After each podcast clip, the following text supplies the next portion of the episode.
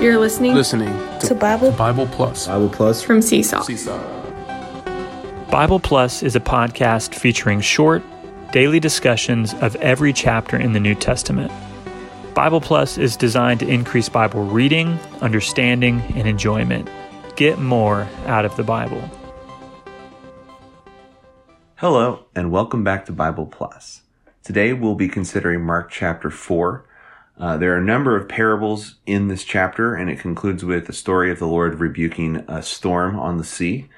So, for purposes of time, we'll be covering the first parable with the, the seed being sown uh, through the first 20 verses, uh, how the seed grows in verses 26 to 29, and conclude with the story of the storm from 35 to the end of the chapter.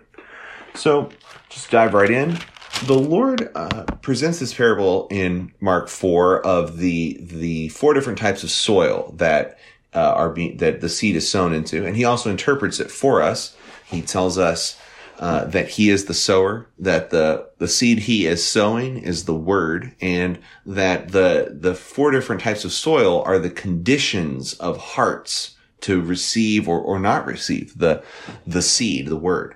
So uh, a couple of things here. Um, some of us may be familiar with this parable from uh, from growing up or from previous times through the Gospels. It, it is very prominent. Uh, but one thing I want to underscore is that these conditions of the heart are conditions. They they are not permanent statuses. So perhaps someone, perhaps an unbeliever to whom we're we're speaking the word, speaking the gospel, he is completely closed. His heart at that time is like the heart by the wayside. Well, through prayer, through the work of the Spirit, that heart can become open and it can receive the seed for the first time. Or perhaps, perhaps a believer who, who is receiving a word from the Lord in, in through the, through the scriptures, through the ministry, through a, a, a speaking, that, that word may encounter soil that is good, that is open to that word, or, or may encounter soil that's, that's not receptive. Regardless, whatever the condition of our heart is, we just need to bring that condition to the Lord. I'll speak a little bit more on that at the end of this section, but so the, the four types of soil, and I've kind of already begun to identify them, but the Lord points out, uh, soil by the, the roadside is, is closed. It's it's it's packed down, it's hard, and it's resistant. Has no opening to the word. So, uh, and and that intuitively makes sense. People that have no have no desire to receive anything of the Lord Jesus, they reject him, and eventually the birds representing the evil things they come and take that seed away. Then we come to the the heart that has rocks, uh, the, and and the Lord says he he says something particular here. He says they have no root, but they last for a short time. And when affliction or persecution occurs because of the word, they are stumbled. Now, perhaps, uh, you know, perhaps, perhaps we, we may think of persecution or affliction as one type of thing, uh, very outward, something that happened to, uh, you know, first century Christians and, and historical martyrs as people, you know, threatening to kill you or attempting to do so or doing so because of your belief in the Lord. But I, I want to draw a, another conclusion here. Sometimes, especially, let's speak to, to, to believers. Sometimes we, we receive a word from, from the Lord, as I said, from, as we're reading the scriptures, as we're, we're listening to a message, we recognize the Lord is speaking something to us. And we may become afraid of what that word might do. We, inwardly, we may have the response, I don't want to accept that because Lord, if I accept that, think about what you're going to do to my, my heart. You're going to, you're going to take things away that I love. You're, I, I'm afraid. We reject the word because of that. We're, we, we sense the affliction. We sense, we sense the coming of the cross and we reject the word. Well, this is a rocky heart. It's not receptive. It's, the, the word comes in, but we reject it. Has no, no space. We have no space for it. Okay. Then we come to the anxieties of the age, a thorny heart. And I think this is applicable to so many of us, especially in the last six months. How many times the word has come, we've been in the scriptures, but immediately some thought, some anxiety comes and there's just, there's no space for, for that word from the Lord, from that seed to, to grow and expand in us because it's crowded out by anxiety.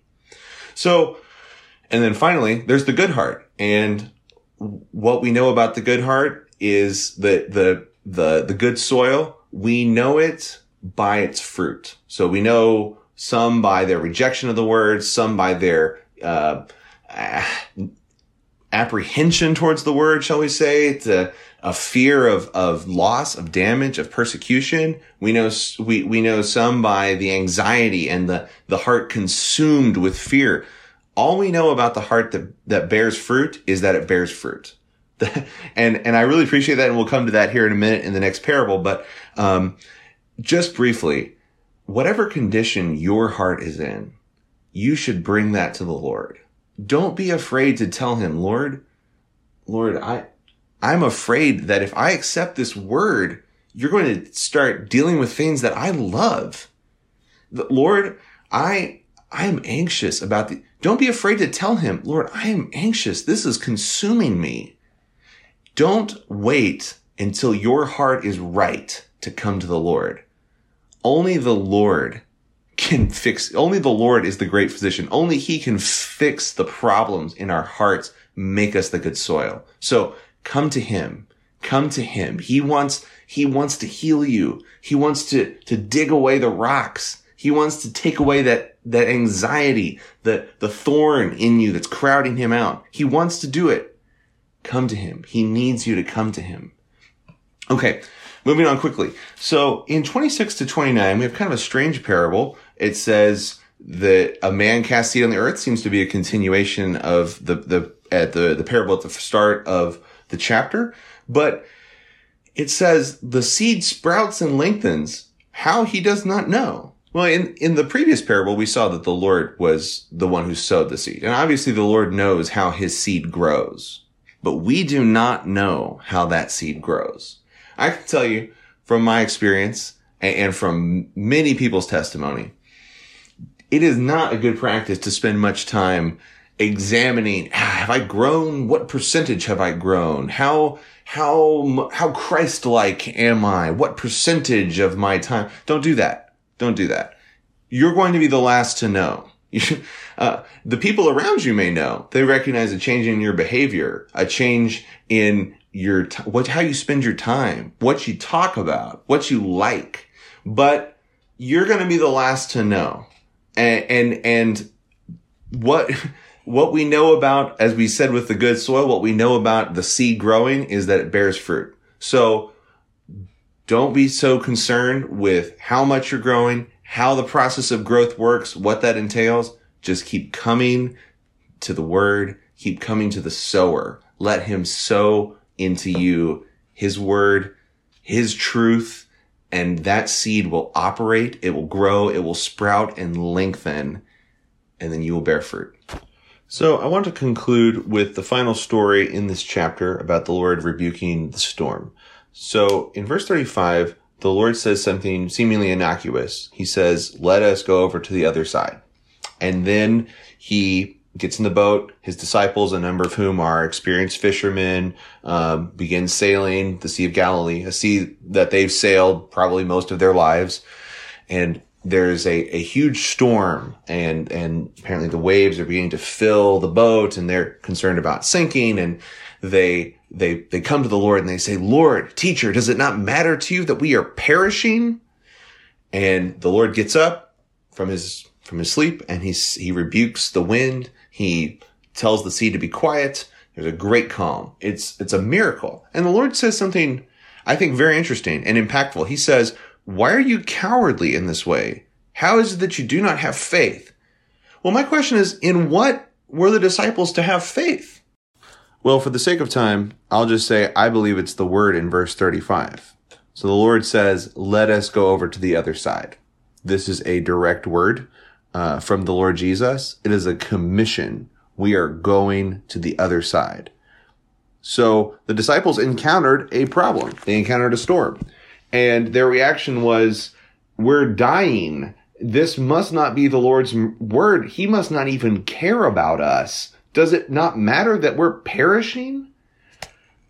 They should have accepted that word and through faith, using the spirit of faith that Paul talks about in 2 Corinthians 4, stirring up their spirit of faith to believe in what the Lord says and join themselves to that word. The Lord is very clear. Isaiah 55, he says, My word will not return to me void. It will accomplish that for which I sent it. So the disciples should have accepted the Lord's word, said the Lord said we're going to cross the sea. Okay. Now there is a problem, and it wasn't wrong that they brought the matter of the storm to the Lord. It was their attitude and their heart. Lord, um, we, it's very proper for us to say, Lord, in your commission, you've told me to go to the other side of the sea. We're doing it. There is this storm. Lord, we believe that we are going to go to the other side of the sea. Lord, what are you, how will we deal with the storm? What would you have us do? What would you do? And the Lord intervenes. In, so in whatever situation that the Lord commissions us to do, to go, it, when we encounter difficulty, and we will, we should just come to the Lord based on his word. Lord, you said to do this. Lord, you said, preach the gospel to this person. Lord, I've encountered this problem. What would you have me do? I believe that you want to accomplish this. That's why you gave me this word. I believe you will accomplish this because of who you are. But I, I'm just open to how you would go forward from where we are right now. This is an excellent prayer, um, and, and something that we should always practice bringing matters to the Lord based on his word, based on our faith in his word. Okay, that's all the time we have. Thank you very much for being here with me. It is such a joy to get to do these, um, and may the Lord bless you today.